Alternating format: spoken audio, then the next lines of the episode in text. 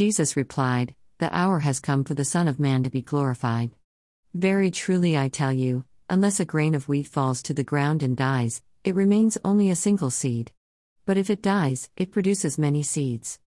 Anyone who loves their life will lose it, while anyone who hates their life in this world will keep it for eternal life. Whoever serves me must follow me, and where I am, my servant also will be. My Father will honor the one who serves me.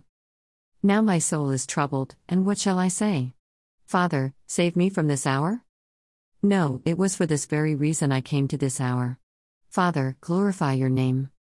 Then a voice came from heaven I have glorified it, and will glorify it again. John 12 23 28.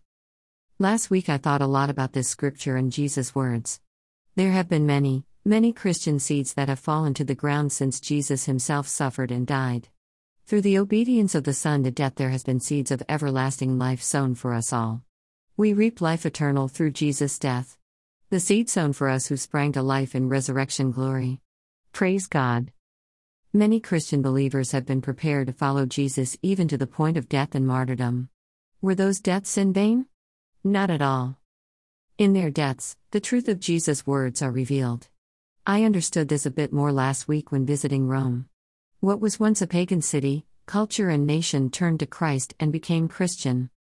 Those seeds that fell to the ground and died produced many seeds. Those seeds gave birth to life, grace, love, mercy, truth, endurance, faith, forgiveness, and righteousness in Christ Jesus.